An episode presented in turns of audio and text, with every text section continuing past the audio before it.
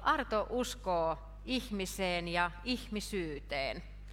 Ja voisi näin myös sanoa, että hän on rohkea eettisen bisneksen puolesta puhuja, ja näin jos ajattelee ruohonjuuria varmasti on. Tervetuloa. Annetaanko Artolle aplodit? Kiitos.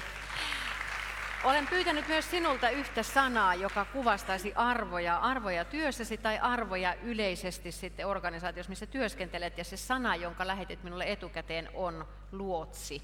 Haluatko lyhyesti avata sitä? No mä esitän tässä niin se, että mä oon rebelli, eli mä en vastaa sun kysymykseen. Mä haluan olla tämmöinen sipuli, joka kuoretaan, ja mä tässä matkan varrella aion paljastaa, mitä se tarkoittaa.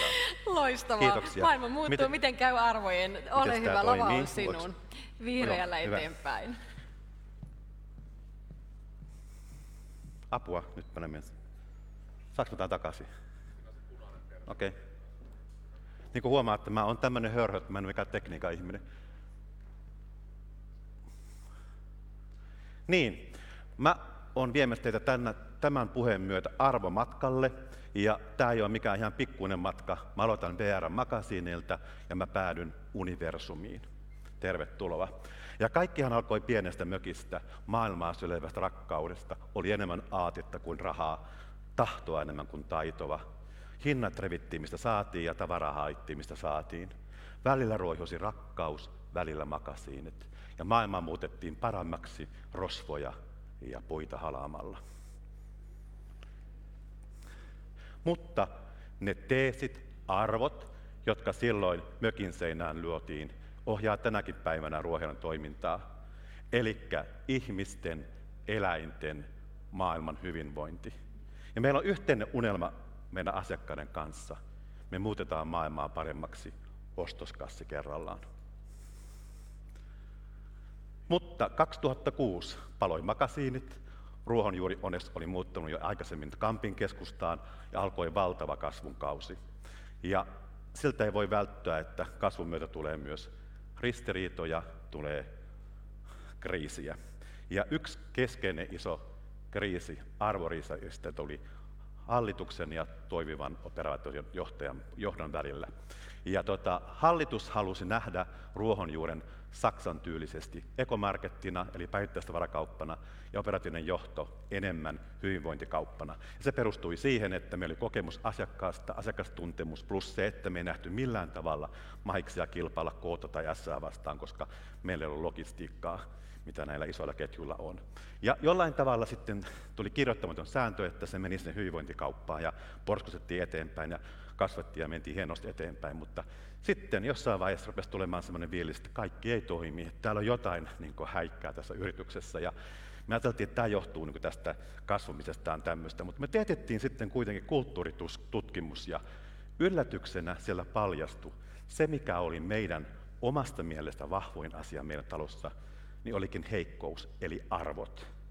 Ja tutkimus paljasti sitä, että jokainen ruohonjuurilainen tulkitsi meidän arvoja niin kuin omalta lähtökulmaltaan, omista silmälaseistaan. Eli vennovegaani ei halunnut myydä saksalaista kurkkua, ja näin se oli yhtä semmoista sekamelskaa se meidän toiminta.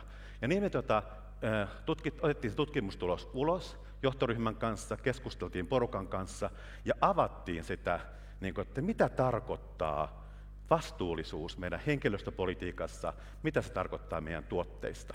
Ja tämän jälkeen alkoi semmoinen kulttuurimuutosprojekti. Meiltä lähti pois paljon porukkaa, ja me tiukennettiin tai niin kuin tarkennettiin meidän rekrytointia, ja sitten aloitettiin tämmöinen koulutus, perehdyttäminen ja viestintä. 2 vuotta rekrytointiin kiinnitettiin huomattavasti huomiota, ja 2 vuotta me pumpattiin sitä, että me saatiin tavallaan se meidän kulttuuri muuttumaan ja saatiin selväksi kaikille, mitä meidän arvot on.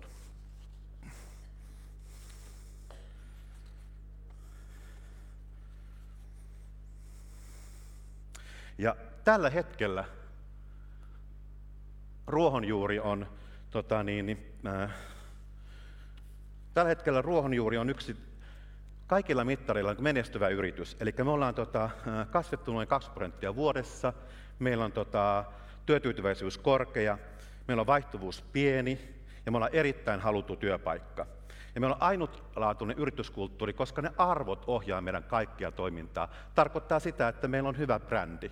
Ja se brändi on yhteneväinen meidän sisäisen brändin kanssa. Sitä ei ole tehty bränditoimiston pöydällä. Ja tästä kertoo se, että meillä käy talossa paljon vierailijoita, asiakkaat kertoo, meidän coachaajat, meidän mentorit, kouluttajat. Ja viime vuonnahan me valittiin tämmöinen 200 yrityksen joukkoon vuoden merkittävimmät brändit, eli kilpailemaan Finlaysonin Marimekon kanssa. Mutta me koettiin sen niin kuin suureksi, tämmöisiä suurille yrityksille tehdyksiä, se on aika kallista, me lähti mukaan, mutta se, että se palaute on siitä koko ajan, että meillä tavallaan näkyy ne arvot kaikessa meidän toiminnassa. Kertohan se myös sitä, että meidän konsepti toimii, koska alalla kävi isoja toimijoita, Kesko, siellä kävi yliopiston apteekki ja kaikki on pikkuhiljaa jäänyt pois, että meidän konsepti toimii ja se toimii arvolähtöisesti. Ja se, että kun me siinä mietinnän puitteissa mietittiin ja arvoja ja käytiin läpi myös meidän visiota ja missiota, niin se, että me mietittiin, että mitä nämä arvot merkitsee Ruohonjuuressa, mitä ne merkitsee ruohonjuurilaiselle. Me saatiin tämmöisiä ulos sieltä, että niiden tehtävä on motivoida, innostaa, inspiroida kohti yhteistä tavoitetta. Ja ne antaa toiminnalle suunnan, ne ohjaa meidän tekemistä, ne tuottaa tukea ja turvaa, varsinkin tämmöisissä kriisitilanteissa. Ja ne tulee näkyväksi tämmöisten perus jokapäiväisen tekojen kautta, että ne ei ole siellä huoneentauluna seinällä. Ja sitten kun me lähdettiin miettimään sitä, että mikä meidän visio on, niin me saatiin tämmöinen ulos, kun rohkea edelläkävijä. Me ollaan luomukaupan uraurteja Suomessa 2012 palkittu vuoden luomukauppana, 2015 vuoden kauppakonseptina. Me ollaan tuotu raakaruoka, me ollaan tuotu hyttyset, hyönteiset, me ollaan tuotu vegaaniruokaa markkinoille, superfoodia, luonnonkosmetiikkaa ja tällä hetkellä ollaan kovasti kiinni hampussa. Eli tutkitaan ja mietitään tätä lainsäädäntöä, miten muuttuu, mutta siellä me nähdään se tulevaisuus. Ja se, että mikä meidän sitten se missio on, iloa elinvoimaa. Eli me tuodaan sitä asiakkaille myös tuotteiden, myös sen palvelun ja sen elämyksellisen myymäläkonseptin myötä. Ja meidän asiakaspalveluindeksi on tällä hetkellä 90, eli ollut 44 vuotta jo. Eli kuinka moni suosittelee Ruohonjuurta ystävälleen. Ja tämä on mustilla mirillä 80, eli me ollaan Suomen kirkkaita kärkejä. Ja tähän liittyy sitten kiinteästi meidän noppatunnit, me nähtiin tuolla alhaalla, meidän sinkkuillat, sieltä on löytetty lisäainottomia poikaystäviä, tyttöystäviä. Mä oon saanut sähköpostilla viestiä, että eka kerralla ei tärpännyt, kolmella tärpäsi, että me ollaan vähän tämmöisiä parittajiakin, että kaiken näköistä toimintaa löytyy. Ja sitten kun me lähdettiin miettimään, että miten me tehdään, me oltiin siellä makeaseinällä, meitä leimasi ennen kaikkea makana semmoinen fanaattisuus ja semmoinen kirkasotsaisuus, semmoinen vihreys, jotenkin kaikki kauan ankeita. Me oli myymälähoitajana silloin Johanna Koskinen ja nykyinen markkinointipäällikkö, ja meillä oli yhteinen visio sitä asiasta, että näitä asioita ei viedä eteenpäin ryppyotsaisena, vaan täytyy saada siihen semmoinen tatsi. Ja silloin me tuli tämmöinen, että hei, että tässä on hymyssä suin ja pilkettä silmäkulmassa ja aktiivisesti ja wow-elämyksiä tarjoten. Ja siellähän ne meidän väki menee poropuku päällä jouluna metroissa ja ne lähtee Jyväskylään performanssiin tai mihin tahansa. Ja mä oon Kalevalan Väinönä esiintymässä Ruotsissa, että me tuodaan muutakin kuin pelkkiä tuotteita sinne asiakkaille. Ja jos jossakin näkyy kulttuuri, niin se näkyy nimenomaan johtamisessa ja arvoissa, miten johtaja johtaa. Ja me ei puhuta palvelevasta, valmentavasta johtamisesta kovinkaan paljon Ruohonjuuressa. Meidän on oma käsite ja me puhutaan kultivoivasta johtamisesta, tämä on hirveän ylevää. Tarkoittaa sitä, että johtajan täytyy koko ajan sivistää itseään ja auttaa itseään sivistää ja nostaa omaa tietoisuutta ylemmälle tasolle ja tavallaan tehdä se myös porukalle. Ja miten tämä tapahtuu? Niin tämmöisillä terävillä, kirkkailla kysymyksillä oivalluttaa porukkaa löytämään arvonsa, löytämään unelmansa, paikkansa ja tavallaan ohjata porukkaa koulutuksiin, käyttää johtamiskoulutuksia, lukemalla suurmiesten, naisten elämänkertoja ja olemalla utelias arjen tapahtumille, ei se sen kummempaa. Käydä teatterissa, lukea paljon, myös kaunokirjallisuutta. Koska tämä on meidän semmoinen ydin, että sivistämällä itseään me toimimme myös hyveitten ja arvojen pohjalta. Ja mä aina tavallaan itse peräänkuulutan tavallaan ottamista vastuuta omasta elämästä. Että mä mietin aina sitä, että kun ihminen on selvittänyt arvonsa, niin hän ohjautuu aidosti itseohjautuvasti, mikä mahdollistaa myös sen kestävän motivaation. Ja voin sanoa, että saa myös sielulle rauhaa, kun tekee semmoisessa työpaikassa töitä, mikä on omien arvojen mukaista. Ja työnantajan velvollisuudeksi mä näen, että tämmöisen hyvien puitteiden luomisen ja ilmapiirin luomisen. Ja itse mä olen miettinyt tätä asiaa näin, että samalla kun mä jos mä nyt rakennan uraani, en mä voi näin sanoa, mutta samalla kun mä tavallaan menestyn tässä tavallaan ammatillisesti tai julkisesti, niin mä oon koko ajan rakentanut myös sisintäni. Eli kyllä mä oon käynyt välillä kallon laajentajalla, koska on tullut semmoisia tilanteita, että mä oon ajatellut näin, että mä oon 200 ihmisen jollain tavalla esimies. Jos mä pituttaa, niin se ei pidä näkyä heidän elämässä, että mun täytyy itse selvittää ne omat ongelmani. Ja tätä me myös talossa, että pitää mennä koutsaukseen, mennä kallokutistella täytyy, mutta se kuitenkin, että sä oot vastuussa siitä tavallaan siitä omasta myös henkisestä kehityksestä. Ja nyt mä uskallan sanoa, että täällä on paljon Y-sukupolveja, niin mä sanon se, että mun johtaminen, tämä on vähän varastettua tuolta naisten pankin puolelta, niin on rakkautta ja rajojen asettamista. Eli kyllä mä hyvin nopeasti Y-nuorten kanssa niin lähden siihen, että varsinkin sidosryhmien kanssa, jos mun sähköposti ei vastailla, mä en ole heitä varten, mä en palvele heitä, vaan se on where to pay, että yhdessä tehdään asioita, mutta silloin myös on käytöstavat olemassa. Ja mä oon mä mentoroin paljon nuoria, mä koutsaan heitä, mä oon tosi tiukka, ja Herra Jumala, kun ne haluaa mun koutsaukseen, koska ne näkee, että mä välitän heistä, koska mä lyön meille rajoja. Että se on tässä ajassa vähän mielenkiintoinen ilmiö, mutta mä oon paljon puhunut valmentajapuolen kanssa, eli Minna, Marian, joka treenaa noita naisten jalkapalloa, niin meillä on hyvin paljon samanlainen ajatus tässä maailmassa, että sitä täytyy olla. Ja se, että me kiteyttäisimme Ruohonjuuressa tämmöistä johtamista, että se on hirveän yksinkertaista, että ihmiset kaipaa itsenäisyyttä, selkeitä yhdessä luotuja tavoitteita, selkeitä roolia, kokemuksen ja palautteen, että ne osaa työnsä ja saavat tämmöistä sosiaalista turvaa ja inspiroituu yhdessä. Ja me ollaan koko ajan menossa semmoiseksi syvänvihreäksi, tiilimäisen organisaatioksi, mikä se nyt onkaan. Ja me ollaan ymmärretty, että jos tämmöinen itseohjautuva tai yhdessä ohjautuva organisaatio on, niin se tarvitsee tosi selkeät, kirkkaat tavoitteet ja mittarit. Mutta sitten me havauduttiin, musta oli meidän ja tässä tosi nerokas markkinointipäällikkö, että hei Jeesus sentään, että meistähän tulee puhdas myyntiorganisaatio, ja sehän ei ole Ruohonjuurta. Niin me otettiin mukaan tähän toimintaan tarinankerronta, ja me puhutaan sielusta, että meidän sielu jalostuu ja meidän sielu siirtyy Ruotsiin meidän tapojen, toimintojen kautta ja meidän kulttuurin mukana. Että me ollaan enemmänkin kuin pelkkä myyntiorganisaatio. Ja tämä on mulle kaikista rakkain asia meidän talossa. Että siksi mä ehkä on täällä töissä, on tämmöinen perusturvallisuus.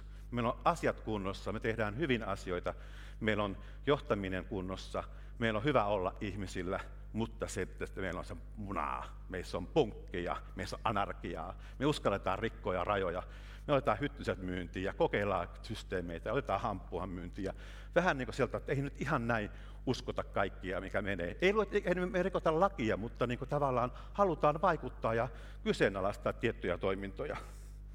Ja mä sanoisin, että mä kuuntelin tässä äsken että Suomen menestyvää Euroopan työpaikkaa sun muuta vastaavaa, niin meillä on ollaan mietitty monia juttuja, kuunneltu näitä fiksumpia ja viisaimpia, ja mä näen, että meillä tämä johtaminen tai organisaatio on eräänlainen sekahedelmäsoppa.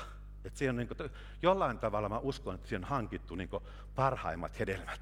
Eihän mä muuten johtaja tässä voisi olla. Et se jotenkin sillä se kolauttaa, että aina kun kysyy, että miten sitä menestytä niin hienosti, että miksi te nämä juttuja. Mä että se on varmaan semmoisen sopan tulos, että kaikkia vähän hienoja juttuja pantuja hyvin toimii. Ja yksi keskeinen asia meidän yrityskulttuurissa on se, että meillä sä tosiaankin saat olla oma itsesi. Oot sä lesbo, homo, polyamorinen, mitä tahansa, niin meillä ei edes millään tavalla kysellä sitä asiaa. Sä saat olla se, mikä sä oot. Ja tää on musta tänä maailmana mä yllättää edelleenkin tää asia, että miten tää ei ole itsestäänselvyys moneskaan organisaatiossa. Hienoja arvoja, hienoja juttuja, mutta että miten se toimii käytännössä, niin se ei välttämättä vielä toimi kovinkaan hyvin. Ja me ei nähdä semmoisia tiettyjä kikkavitosia, eli kun me mietitään aina, kun arvosta lähdetään liikkeelle, se antaa työlle merkityksen ja johtaminen on hyvä, niin sinne ei kuulu satujumpat, ei pallomeret. Ne tehdään sitten omilla ajoillaan. Ja toinen asia, jota mä ajattelen, että kun ollaan niin yhdessä, niin ollaan töissä, että me Ruohonjuuressa kauheasti suosita, että mennään illalla pelaamaan, peilaamaan tai heittämään palloa ja ollaan leffassa yhdessä. Että mä näkisin, että me ollaan niin hörhöä porukkaa, että on kiva, että tapaat illalla insinöörin tai me tapaamaan vähän muunlaisia ihmisiä, että saat vähän niin uusia ajatuksia siihen päähän, että vähän niin sillä niin jotain muutakin kuin tätä hörhöilyä. Ja toinen asia, että mä oon vanhan koulukunnan edustaja, mutta mulla on visio, mulla on yhteys universumiin, se pätkii välillä, mutta mä näen tässä merkit, että tämä ei tule menemään näin, että vellit ja puurot menee sekaisin, että vapaan aika ja työelämä menee yhteen. Ihmisen pää ei kestä sitä. Eli seuraava luksus on se, että sulla on työ ja sulla on vapaa-aika ja sulla on ihana uni. Ja tästä on tulevaisuuden juttu. Ja sitten mun mielestä on Sarasvuon ajatus. Mä jostakin pöllin, tää on tämmöinen, että kulttuuri on sitä, mitä tapahtuu, kun ei olla kukaan katsomassa, toimiiko se porukka niin arvojen mukaisesti, niin silloin se, niin kuin, se on sitä. Ja tämä on niin mun mielestä hieno oivallus Sarasvuodelta, onhan muitakin hienoja oivalluksia. Mutta sitten mennään siihen loppuosaan, eli maailma muuttuu. Mitä se tarkoittaa sitten, niin kuin, kun mennään eteenpäin? Niin ensimmäisenä on digitalisoituminen. Työpaikat katoaa, työpaikkoja tulee lisää. Mitä tapahtuu, kukaan ei tiedä. Kaikki on vähän semmoisessa hämärässä peitossa.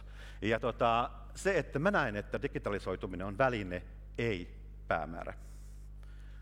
Ilmastonmuutos. Nuoret on noussut barrikadeille, ottaa asian vakavasti. Tämä tulee vaikuttaa meidän arvoihin, meidän kulutustottumuksiin. Ikääntyvä väestö, modernit seniorit tulee kohta valtaan, ja me ei olla mitään kaakkeja. Sitten tulee ongelma se, että syntyvyys vähestöä, tulee yönuoret. No heillä on ehkä se, että ne ei ole niin materiaalisti orientuneita, eli niin he voi jakaa vaikka poikatyttöystäviäänkin, ja sitten ne jakaa venettä ja ne jakaa taloutta. Ei tarvitse omistaa se kämppää, niin kuin mun ikäisen porukan täytyy omistaa. Sitten tulee Z-sukupolvi. En ihan hirveän hyvin ole perehtynyt, mutta näissä mä näen sen asian, että nämä on syntynyt siihen älypuhelin kädessä.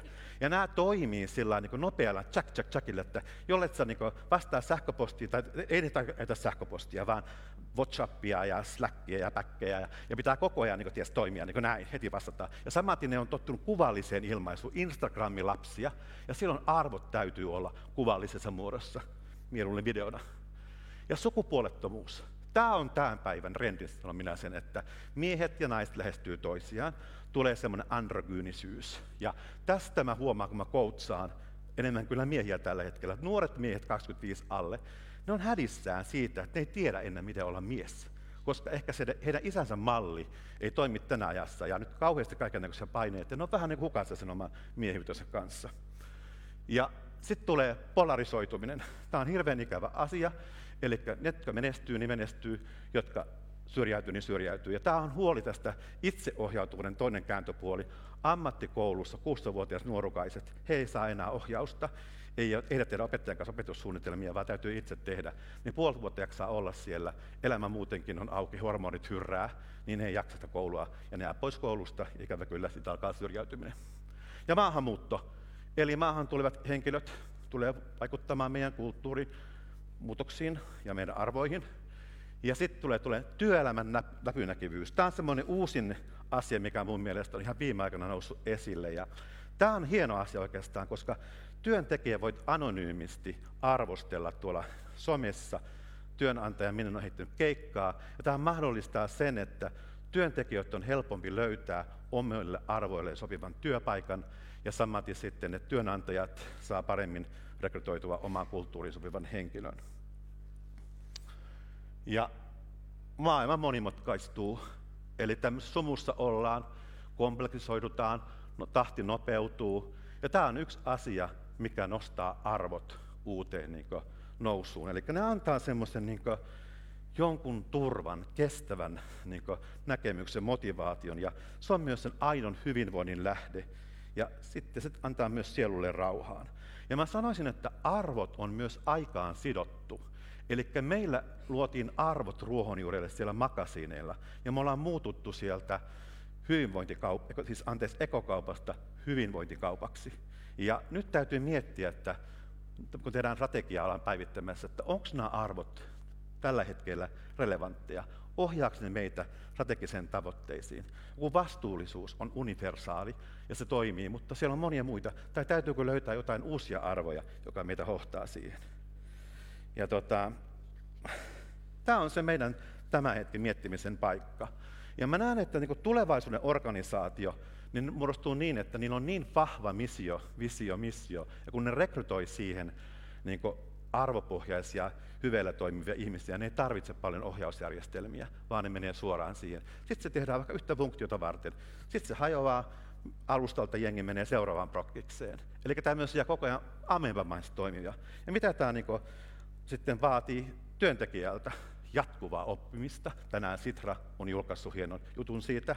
Ja semmoinen muutoksen kyky ja semmoinen sisäinen turvallisuus ja semmoinen peruspsykologia, koska me ollaan vuorovaikutuksessa enemmän. Me ollaan kulttuurisesti somen kautta kansainvälisiä sun muuta vastaavaa. Ja empatia ja käytöstapoja.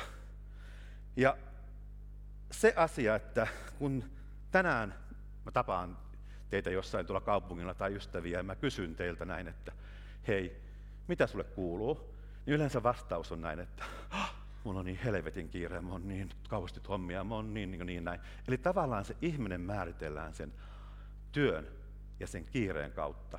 Ja mä toivon, että jos ei huomenna, niin ainakin ylihuomenna kysymys on toinen.